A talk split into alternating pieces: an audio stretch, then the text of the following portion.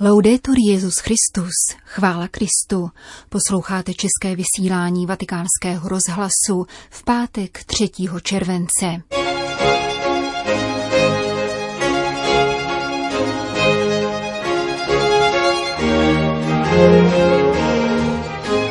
Papež František vystoupil ve farním vysílání římské periferní čtvrti Korviále. Týmová hra je zásadní, říká paralympička Bebe Vio, která se účastní benefiční dražby organizované Papežskou radou pro kulturu. Rumunsko zavedlo státní připomínku pro následovaných křesťanů, připadne již na letošní 16. srpen. To jsou hlavní témata našeho dnešního pořadu, kterým provází Jana Gruberová. Zprávy vatikánského rozhlasu. Řím. Papež František ve středu večer zatelefonoval do farnosti svatého Pavla od kříže v římské periferní čtvrti Korviále. Chystal jsem se právě na vysílání našeho pravidelného pořadu a nic nefungovalo. Popisuje tamní farář Don Roberto Casano situaci, do níž zazvonil telefon s hovorem ze skrytého čísla. U telefonu byl svatý otec. Kdysi jsem mu pověděl, že vysíláme tyto pořady a zda by nedal požehnání naší farnosti. Vůbec jsem ale nečekal, že k tomu dojde při tomto našem posledním předprázdninovém pořadu. Don Casano mluví o nadšení a zmatku, který se jej zmocnil. Vzhledem k tomu, že byl připraven k vysílání, ze všech sil usiloval o zprostředkování papežova hlasu celé farnosti. A to se nakonec také podařilo a lidé z Korviále, problémové periferní farnosti, utopené mezi šedivými a schátralými bloky domů, mohli slyšet slova papeže Františka adresovaná pouze jim, tak jako při jeho návštěvě před dvěma léty. František během telefonátu vzpomínal na svou návštěvu 12. dubna 2018 na malého Emanuela, který se jej tehdy v slzách ptal, zda jeho nedávno zemřelý tatínek je v nebi. A k současné krizové situaci připomínal zejména péči o staré a osamělé lidi. Vypráví dále Don Roberto. V minulých týdnech jsme se snažili být na blízku starým lidem, jak to jen šlo. Často jsme jim telefonovali, ptali jsme se, zda něco nepotřebují.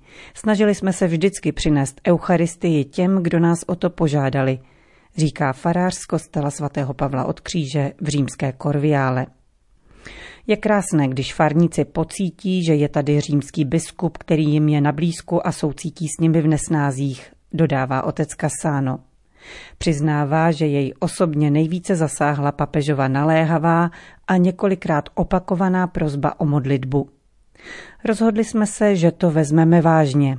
My jako kněží ve farnosti, ale požádáme také všechny farníky, aby si každý den našli čas na modlitbu za svatého otce a za těžké chvíle jimiž může procházet. Vatikán.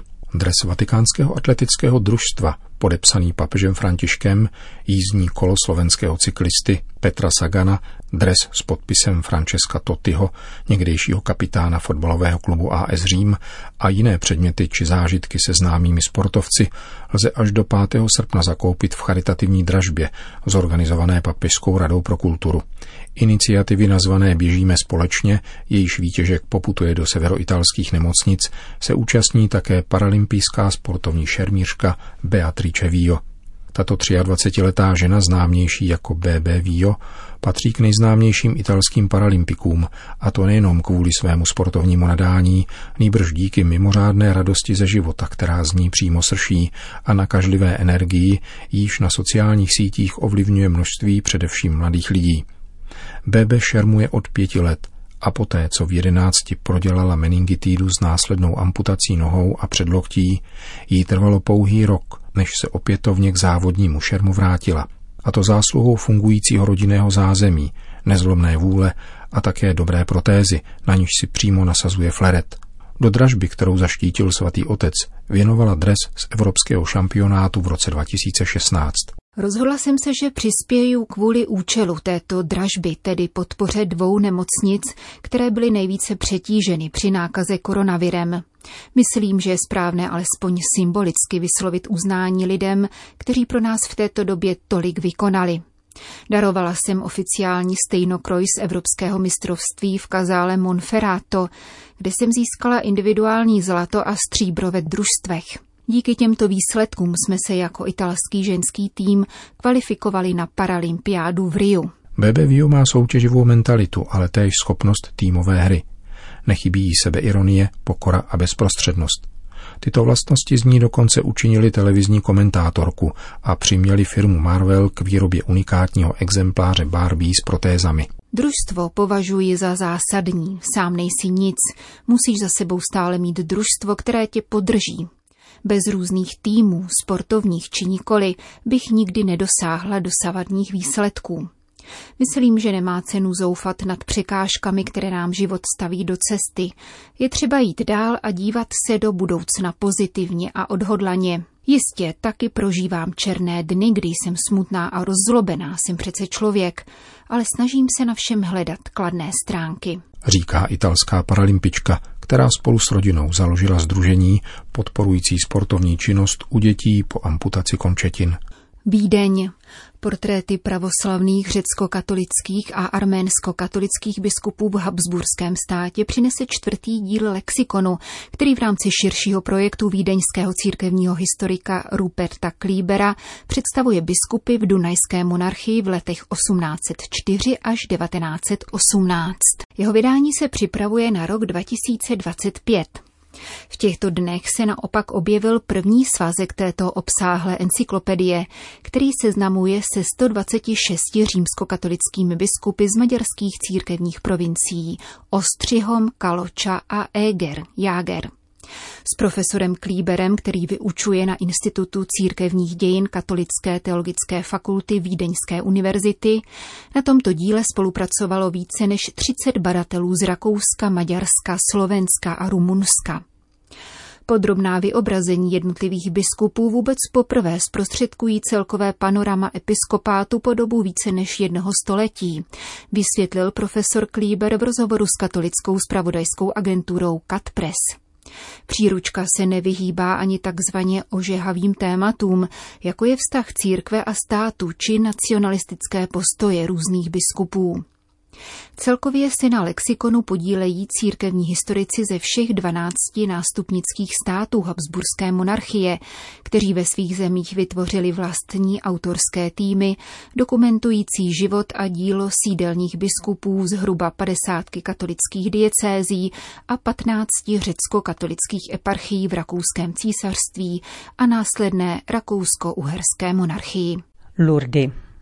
16. července, v den výročí posledního zjevení Panny Marie svaté Bernardetě Subirusové, zorganizuje poutní místo v Lourdech celosvětovou virtuální pouť. Televizní a internetové přenosy z Lourdské jeskyně potrvají 15 hodin. Do Lourdes každoročně přijíždějí 3 miliony poutníků, z toho 50 tisíc nemocných a postižených lidí, kterým se věnuje 100 tisíc dobrovolníků. V letošním roce kvůli pandemickým opatřením nepřijedou téměř žádní nemocní. Právě s myšlenkou na ně připravuje poutní místo akci, která dovolí lidem na celém světě připojit se k modlitbám a programům probíhajícím na tomto mimořádném místě. Kromě mše, růžence a procesí budou představeny také různé aspekty jeho poslání. Následky pandemických restrikcí se citelně dotkly poutního místa i města. Jen samotná svatyně zaměstnává 320 lidí a podle odhadů ji omezení poutního a turistického ruchu připraví o 8 milionů euro. Přesto nechce rezignovat na své duchovní poselství a snaží se o nové nekonvenční cesty. Tentokrát sama putuje k poutníkům. Bukurešť. Rumunsko si již letos 16. srpna připomene křesťany, kteří v celosvětovém měřítku trpí násilím a pronásledováním. O zavedení nového významného dne z rozhodnutí rumunské poslanecké sněmovny informovala spravodajská agentura Vídeňské nadace pro Oriente.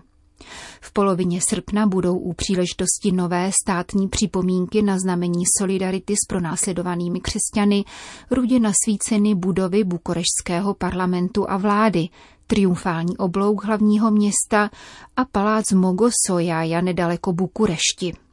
Obdobné nasvěcování významných staveb připomínající krve prolévání z nenávistí k víře zavedla papežská nadace Kirche in Not na římském koloseu.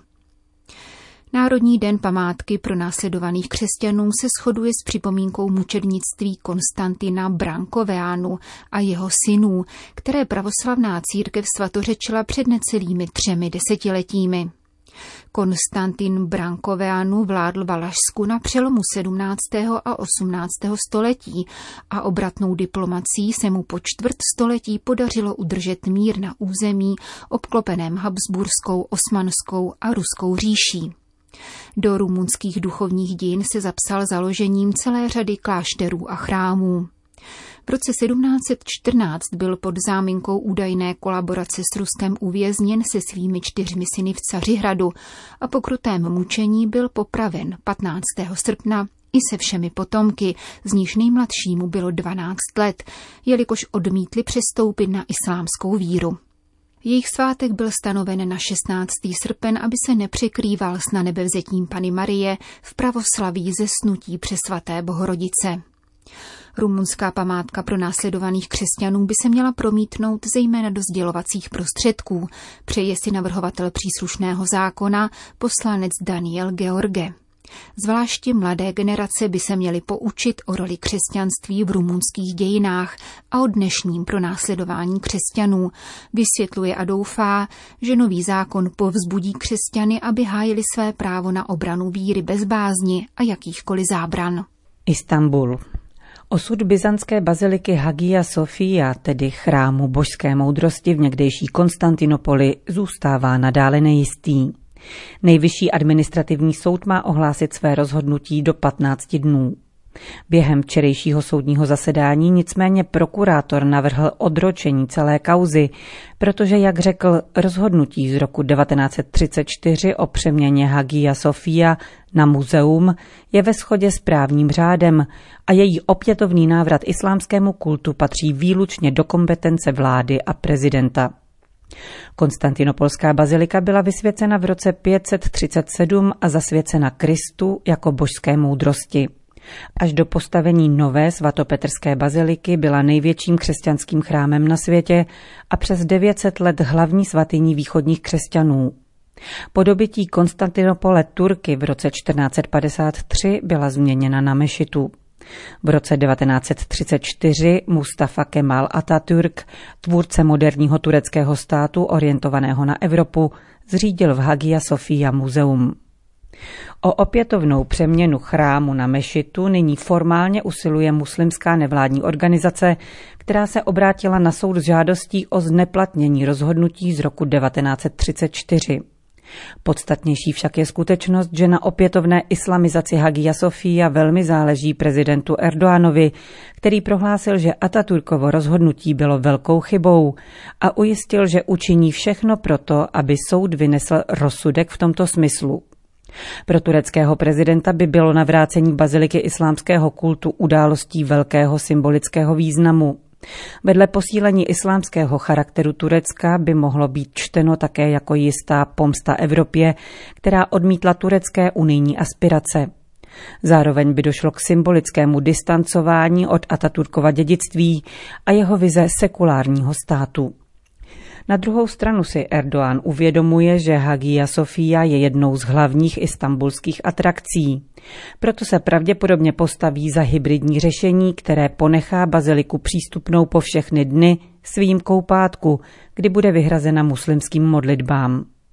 Takové řešení si nicméně vyžádá zakrytí všech křesťanských vyobrazení, zejména mozaik, které jsou ve svatyni. Pro tuto variantu se v průzkumech vyslovuje 73% Turků, zatímco naprostou přeměnu chrámu na mešitu by přivítalo 47% tureckých občanů. Před přeměnou baziliky na mešitu varoval 1. července šéf americké diplomacie Mike Pompeo. Ještě větší tlak si lze představit z ruské strany. Hagia Sofia je totiž dodnes mateřským chrámem pravoslavné církve, jakožto bazilika Nového Říma. Na její obranu vystoupil jak patriarcha Bartoloměj, tak moskevský patriarchát. Končíme české vysílání vatikánského rozhlasu. Chvála Kristu, laudetur Jezus Christus.